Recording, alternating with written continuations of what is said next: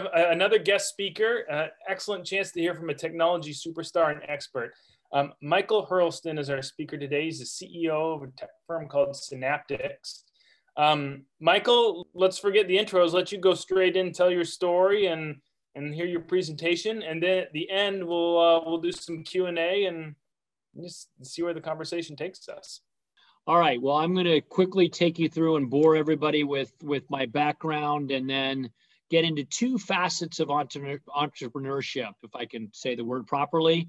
Um, one is leadership, and the other is these ROIs. And uh, Aaron was good enough to fill me in that you guys have been learning a little bit about ROIs, and I thought I'd give you some some real world examples to to chew to chew on a little bit. So, okay, so just a quick thing about me. So, who am I? I was actually born in Stanford Hospital, um, Palo Alto, California. I'm actually a first generation U.S. citizen. My parents both came from Europe. It's interesting if you know anything about world politics. My father is English, my mother is Irish, and English and Irish don't get along very well. But somehow my parents have been married for close to 50 years. So something went right somewhere in the political front. Uh, my father is actually an engineer. Uh, he came over to the United States just before I was born and uh, at the time, there was a European brain drain. The Silicon Valley couldn't source enough engineers locally. And like they do now, they're sourcing a lot of engineers from all over the world. But at that point in time, it was primarily from Europe as opposed to, to Asia. Okay. I actually graduated from UC Davis, so I'm familiar with a lot of the things that you see, although school's changed a lot since I was there. I was there a very, very long time ago, as you can probably tell from my gray hair. Uh, I graduated actually with a master's in science and electrical engineering and an MBA, which has proven to be somewhat of a useful combination as I went gone through my career. My first 10 years of my career actually was in startups. So interestingly enough, this concept of entrepreneurship that your learning is very familiar to me. And I went, I was sort of a serial startup guy. For whatever reason, I got very lucky. The first four companies that I was involved with either had an IPO or were acquired by another company. So we, we talk about exits, and I had four exits in a row. And I tried to do my own company. I was a member of these companies, uh, part of the team. Then I tried to do my own company as a, a startup, and that was a dismal failure. So whatever was going on, my Midas touch kind of left at the absolute critical moment. And that's what this bullet is about. I founded my own semiconductor startup. I played most of my career in electrical engineering and making and manufacturing of semiconductors or chips. I started my own company in 1997, and that was a an absolute dismal failure everything that you learn in these MBA classes that I took at MB, in Davis, I did the exact opposite and it didn't work out very well. So I then joined a company called Broadcom. Uh, this was a fairly big company. I tried to join that company to learn some of the fundamentals that you're learning in this class. I'd never been part of a larger company before. And I joined that to really find out a lot more about the fundamentals of running business, the fundamentals of entrepreneurship. Uh, you can see today it's one of the biggest companies in the semiconductor landscape, about $22 billion in revenue. But the time I joined, it was about 1 billion in revenue, actually a little bit less than 1 billion. And in our business, that's relatively small or at least medium sized. Um, it was interesting because I found out there Broadcom was was a company that you could read about it. One of the founders is a fairly wealthy guy. And we'll get into that in a minute. He's got buildings named after him in UCLA uh, and UC Irvine, Henry Samueli. And the other guy, again, you can read about this. He's a kind of a famous, uh, famous CEO. He got a lot of legal problems and things like that. And uh, the, co- the company, when I began, was very much a cult of personality, a lot of yelling and screaming. So it was more like a chaotic startup than the chaotic startups that I'd come from. I'm not sure I learned a whole lot about how to run a business. my primary business at, at uh, Broadcom was wireless, uh, wireless chipsets. We started Wi-Fi, and obviously all of you now know all about Wi-Fi technology, Bluetooth, GPS. At the time when we started in 2001, these were not household words. Nobody really knew what Wi-Fi was. Nobody certainly knew what Bluetooth was. And uh, this was one of the most successful businesses in the history of semiconductor because we hit the right products at absolutely the right time and intersected the right end markets. And I'll get into a little bit of that story later on, but it was a huge rocket ride from nothing. We started that business, we had no revenue, and when we grew it to over 3 billion in, uh, in about 10 years. So really, really fast growth because of the intersection of the market and the technology. Uh, my first CEO job came just a couple of years ago. I joined a company called Finisar. That was an optical communications company. We made the plug-in modules that go in and, and everything that runs over longer distances now in telecommunications actually uses light rather than electricity. And Finisar is one of the primary manufacturers of optical modules that transmit the light or receive the light on one end of a link or another. That was a fairly big company, 14,000 employees, about a billion, billion and a half in revenue. Um, I ended up selling that company uh, for $3.2 billion in uh, November of 2018, which was again an interesting, as you think about ROIs, we went through a very detailed ROI analysis around this and said it's probably better for us to sell the company to somebody than try to make it alone and that has proven out, at least in the near term, the last uh, year or so, to be the right answer. And now finally, I'm, I'm here at a company called Synaptics. I joined a little over a year ago. The company is uh, about 1,800 employees, so much smaller from an employee base, but just about the same size in terms of revenue. So a lot of boring details, but it gives you some sense about where I came from and my sense of entrepreneurship and, and kind of my journey uh, along the way. So uh, enough on that. So I, I think there are two aspects I want to talk about today around entrepreneurship. One is an intangible thing, and that's the quality of leadership, what makes a good leader.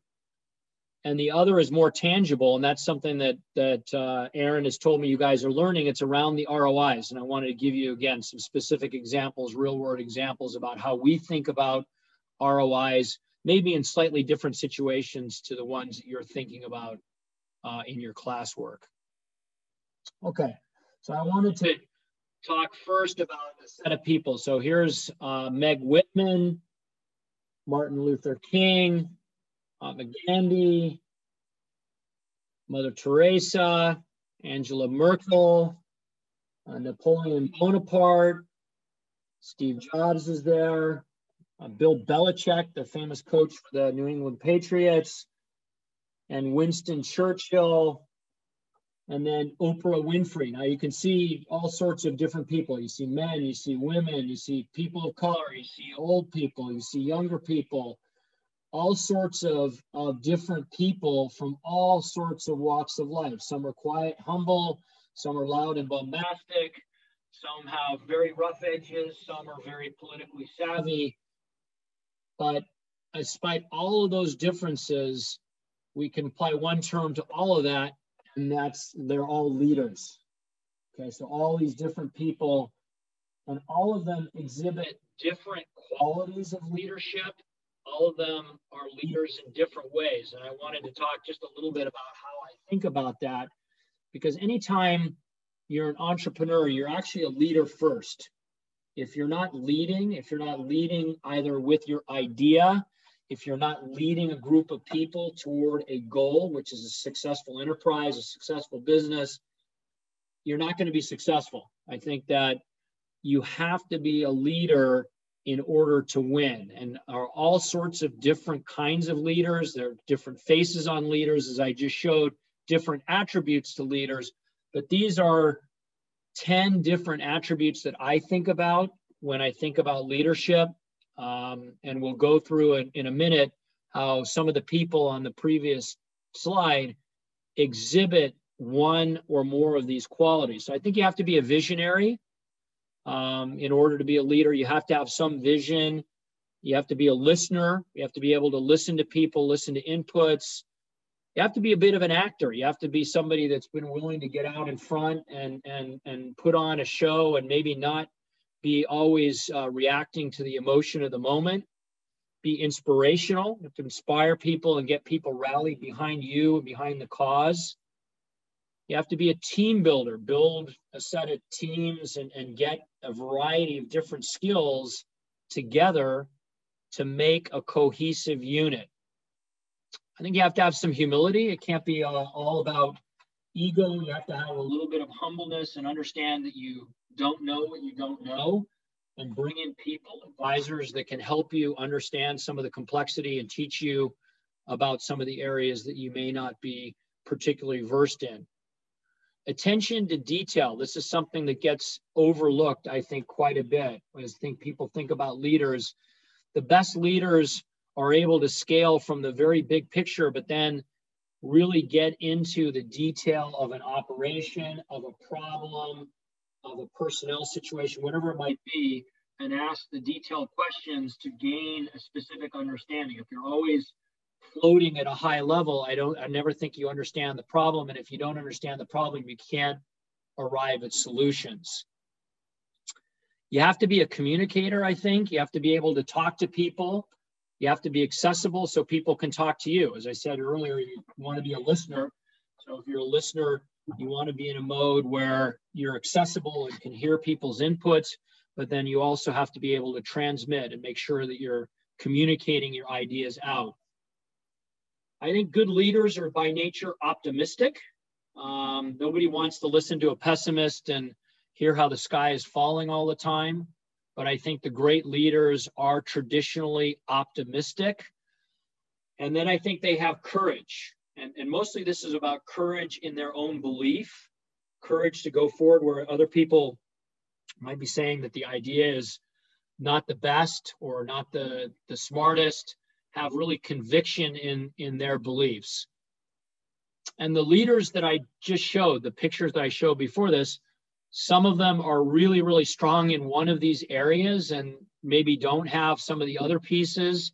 I think most leaders have a combination of these and, and some might be very strong in, in one person and, and less so less strong uh, but on balance good leaders have some element of all of these different attributes.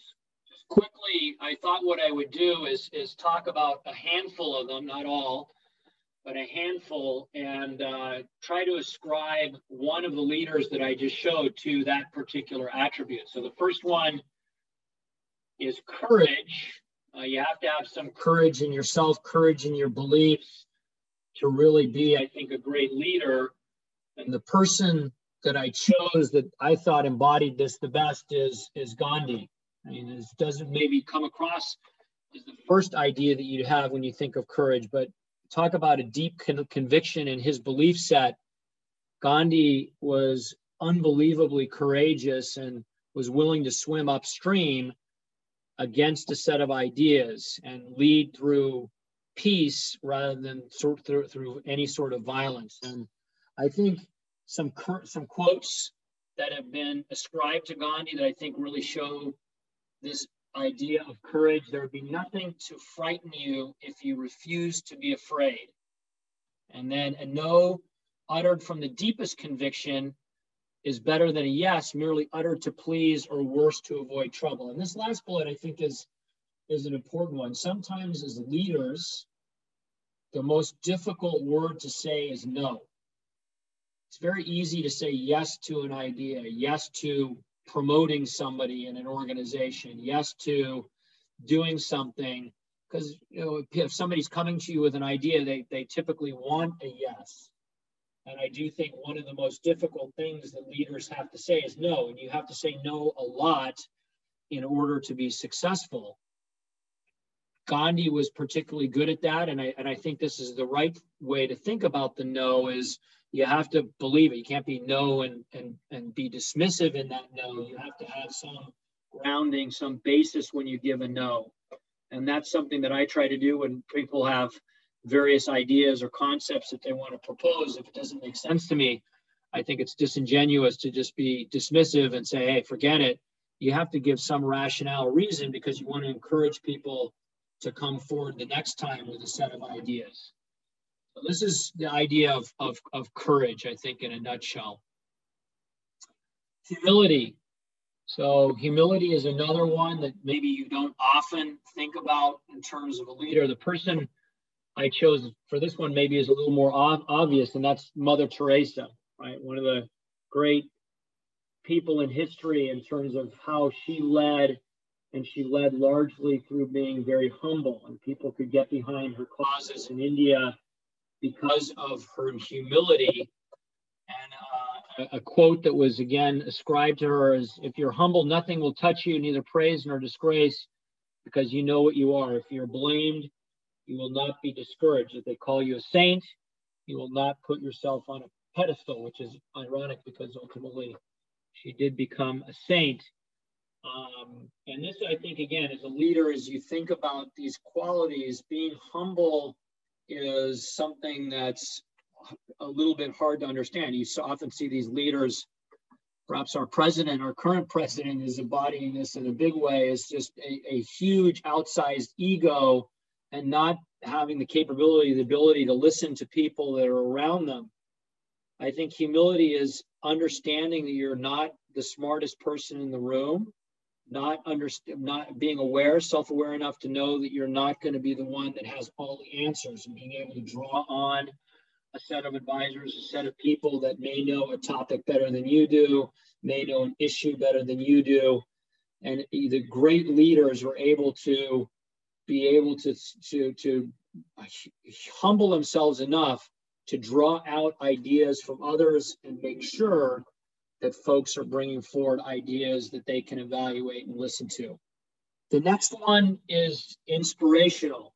Uh, good leaders, I, I do think, are always inspirational, and you have to be either inspiring as a speaker, inspiring as a person, expi- inspiring as a visionary, person I picked here again, I think relatively obvious, is Martin Luther King, one of the best speakers um, that I've heard. I, I, Martin Luther King was dead by by the time I uh, was born, but certainly if you listen to recordings of the way he addressed people, it's unbelievable. And a couple quote that ascribed to Martin Luther is Martin Luther King: "If you can't fly, then run. If you can't run, then walk. If you can't walk, then crawl. But whatever you do, you have to keep moving forward. And I, I think he is a very inspirational leader. Um, and I think as you think about leadership, as you think about getting into entrepreneurial roles, inspiration and bringing your team along on the journey is one of the key attributes that is most important, I think, to leadership and and you see it all over and over again in the in the workplace. If people aren't rallied if they don't believe in the cause they don't believe in the idea they don't believe in the company your company isn't going to be successful no matter how small how big it is. And uh, i have i had a, a real interesting issue here coming in here about a year ago. The company had been in a bit of a death spiral a lot of bad things had happened. We'd had a lot of uh, turnover in the company a lot of people had left and I think I've been able to rally people to the cause over the course of the last year. And that's resulted in things that are very visible, like a stock price improvement. And things are less visible in terms of morale, in terms of people sort of believing the company is headed in the right direction. So being inspiring, I think, is a quality of a great leader. Anyone that's that's you know less obvious is being action oriented. Um, I think leaders have to be decisive, have to be willing to make decisions, have to be willing to take action. There's too often a tendency, perhaps, to sit back, and I call it analysis paralysis, where you just sit back and, and think about something. I say often I, I'd rather make wrong decisions and course correct than make no decision so I think the great leaders are willing to take action when needed and are faster decision makers. And faster decision making, in my mind, is what action orientation is all about. I also think that good leaders have to get, as I say, an oar in the water, have to be willing to row the boat. A lot of times you can see leaders that want to point, and I'm sure you've all been in, in projects where you have a named group leader and that person, either he or she, is just busy trying to tell people what to do and isn't willing to pick up the pen and do any of the work themselves. That never works. That never gets people rallied. You have to be willing to get an oar in the water and do work yourself if you're going to be a great leader. The person I picked here was actually Bonaparte, Napoleon Bonaparte. Um, an interesting guy. Two two quotes that he said uh, that kind of embody the way he thought about leadership. If you want a thing done well, do it yourself. I guess he was the first one to, to say that. And then the stupid speak of the past, the wise of the present, and the fools of the future. So, very much present in his thinking, a person of today. I'm not sure I, I believe in that quote entirely. I do think you have to have some vision and be thinking of the future, but certainly bearing the past and being willing to walk away from mistakes and being able to move forward is an important attribute and set of qualities around a good leader. Optimistic. As I said in, in when I was li listing off the qualities, I think a good leader is an optimistic person. Nobody wants to listen to a pessimist. Again, I'm sure you've all been around people that have the, the famous glass half empty view of the world. And those people generally are not a lot of fun to be around. They're certainly not particularly inspirational. And when you think of rallying to a cause, it's very difficult to get people behind what I, I think of a pessimist. And, um, you know, I find optimism works. I, I don't want to paint an overly rosy picture as I go out and communicate to employees what's going on, but certainly I would characterize myself as an optimist. And I believe in people, I believe in our company, I believe in our ability to drive success. And I think that's what an optimist is about. It's about self belief, it's about belief in others, it's about belief in good. And interestingly, the person I, I chose here was Winston Churchill, right? And, and as those of you who saw it was a couple years back, the darkest hour, uh, Winston Churchill was facing an incredible crisis in World War II with the Germans dropping bombs on the U United Kingdom, as many of you know. And um, I think Churchill would get on the radio and would speak very optimistically about the Britain's chance for success. And, and really, I think a lot of people listened to Churchill and believed, even though they were under this incredible attack, incredible pressure from the Germans that they were going to find a way forward. And he really inspired the British people. And eventually, of course, they prevailed. You know, he said this himself. He said, for, my, for myself, I am an optimist. It does not seem to be much use to be anything else. And, and I think that's, that's absolutely right. So I love the way that Churchill thought about things, and he really did lead the Britons through one of the darkest periods in, in their history. Okay, uh, visionary. Again, this probably is a relatively obvious choice. If you remember the 10 people that I put up on the screen, um, very famously, Steve Jobs was a great visionary, and a lot of things that were attributed to Apple in the technology arena really came from Jobs. Um, I worked very closely with Apple and had the opportunity to work with Steve a couple of times. In fact, there was a very famous incident one time where I was in Death Valley on a vacation and cell phones don't work particularly well in the Death Valley, as many of you know. I was actually in, I think it's called Badwater, the lowest part of, of Death Valley.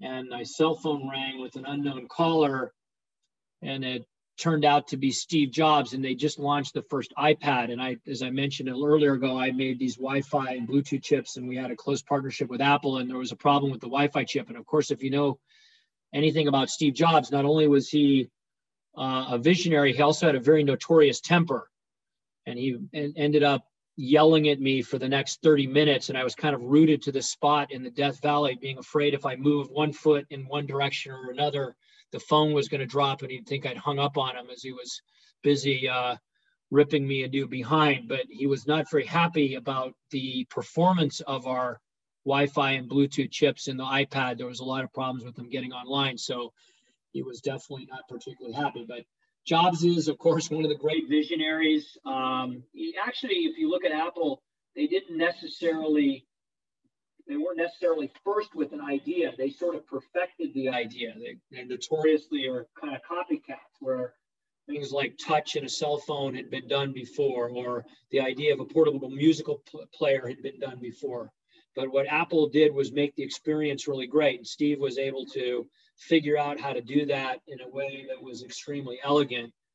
Um, you know, one one quote that he had: "You can't connect the dots looking forward. You can only connect them looking backwards. So you have to trust that the dots will somehow connect in your future. You have to trust in something, your gut, destiny, life, and karma, whatever. This approach has never let me down and has made all the difference in my life." Great quote from from Jobs, and and I and I think as we think about modern visionaries, he certainly is the guy. He's gotten a whole company, the most valuable company in the world, the most successful company in the world. It was driven, it's still riding off the vision that he put out there. Um, Tim Cook, the new CEO, has come in and dr- driven a lot of execution, but really the vision is still the tailwind of what Jobs put forth in all those years coming back to Apple the second time around. Uh, one more is it is uh, attention to detail.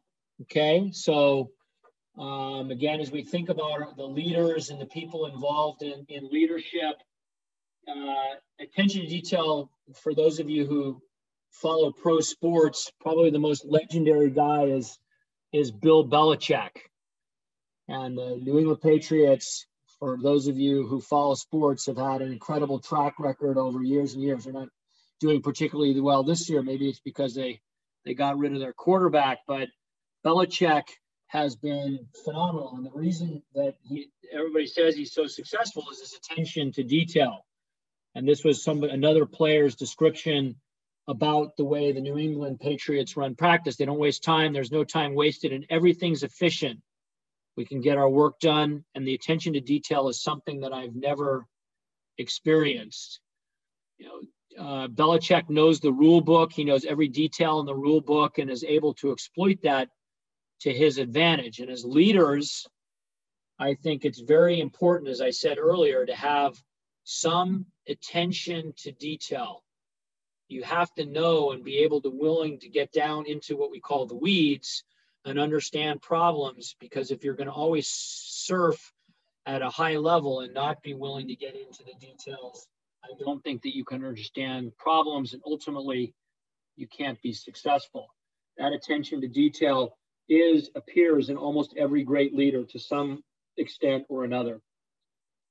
Kind of in conclusion on this part, you know, great leaders are great collaborators. I think the really the best leaders, even people with notorious tempers like Steve Jobs, are able to surround themselves with great people, build great teams, so get ideas from a bunch of different sources, whether they're people on the team or external sources. But great leaders really know how to collaborate. And as you think about the idea of entrepreneurship, entrepreneurship, maybe more than anything else, is about collaboration, being able to work with people.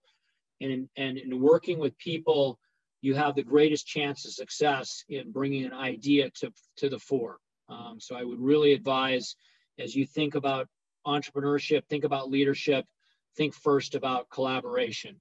A couple more before we get into the, the question session. I just want to talk a little bit about practical ROIs. I thought this was a great example that that uh, Professor Anderson is in the middle of, and I, I, it was really interesting as he was describing some of the material that you're going through. But I wanted to talk about it maybe on a a, more higher level about how we think about ROIs here in the company. It's something every day we talk about. It's a term we use over and over again.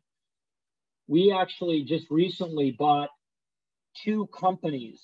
Um, Synaptics is a company went out and acquired two other companies that we thought were going to help our business portfolio and our business prospects going forward. So as we thought about buying those companies, you know, what did we think about? And this this example actually comes from earlier in my career. uh, we bought a, a, small, this was a, a, different situation. We bought a company called G2 Microsoft Systems. This is when I was at Broadcom. And G2 Microsystems was actually in Australia. We use something called a discounted cash flow. And I don't know if you guys have looked at that, but it's sort of projecting out a company's future cash flow. You sort of forecast what they're able to do, what, what profit they're going to be able to generate and then you discount that back to time zero using something that we call a hurdle rate.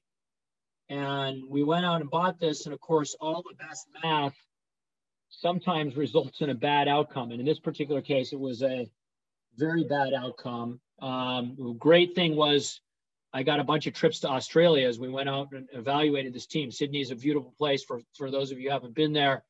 But in this particular case, our discounted fat cash flow didn't work particularly well. Why didn't it work particularly well? Because G2 Microsystems was going trying to go into a fairly speculative new market, one that didn't have a lot of history around it, didn't have a lot of things on which we could base our analysis. So we had to make a lot of assumptions in the forward-looking revenue of the company and the market didn't really materialize. I use the word here stunted. It, it materialized, but probably not close to the degree that we thought.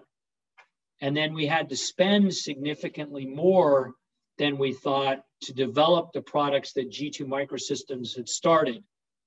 So in this particular case, we did all the right fundamentals that you're learning. We did all the ROI analysis, and, and even with perfect math and perfect uh, understanding of the systems, we ended up at a very bad outcome. This was a, a company that really went nowhere for me in, in Broadcom, and we eventually had to write it off. We had to take what's called a goodwill charge and write it off. Then something that's probably closer to what you're doing here, which is okay, are you going to take on a new project? And, and that's around starting a company around an idea, around uh, uh, when you're in a company, do you want to take on a new project? This is more of a traditional ROI. Let me tell you a kind of a better story. This was an interesting one. The way that my previous company, Broadcom, really made its landmark was by combining these two technologies, Wi-Fi and Bluetooth that you're all familiar with, into a single semiconductor device. Now, we had started in Wi-Fi. It was an interesting history. We'd started in, in Wi-Fi technology, and the primary market for Wi-Fi was laptops.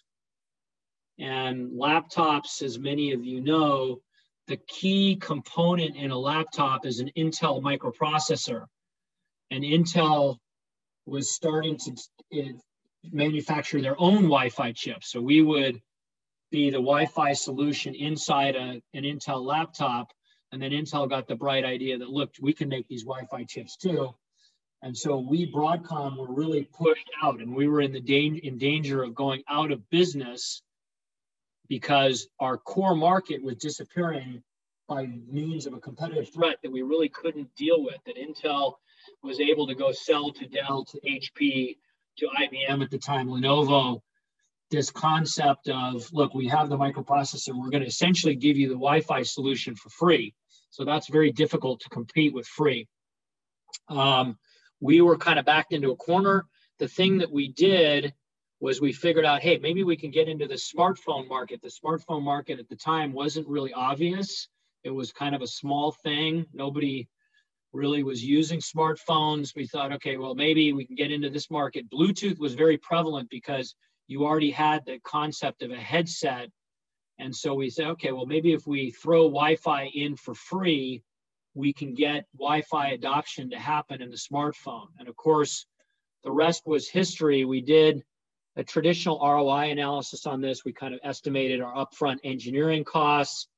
We looked at the future market projections, both for smartphones and for how we thought Wi Fi would end up in smartphones, which we actually assumed a very low attach rate. We assumed that the Wi-Fi wasn't going to be that common in smartphones, but maybe if it got in a few of them, we'd end up doing okay. And of course, as many of you know, the outcome was was unbelievably good. Every phone today has Wi-Fi technology. And again, 10 years ago when we embarked on this, we thought that no one would ever really use Wi-Fi. The only reason that they were we could get any traction with the idea was because we already had Bluetooth and Bluetooth was already very common. And we thought that if we just threw in the Wi-Fi for free, maybe we'd get some people to use it. And I'm sure all of you now, as you use your smartphones, Wi-Fi is the most prevalent technology that's used other than the cellular baseband. So we really got an overwhelming success on this. And, you know, frankly, no one could have anticipated the growth of smartphones. No one could have anticipated how well Wi-Fi took off.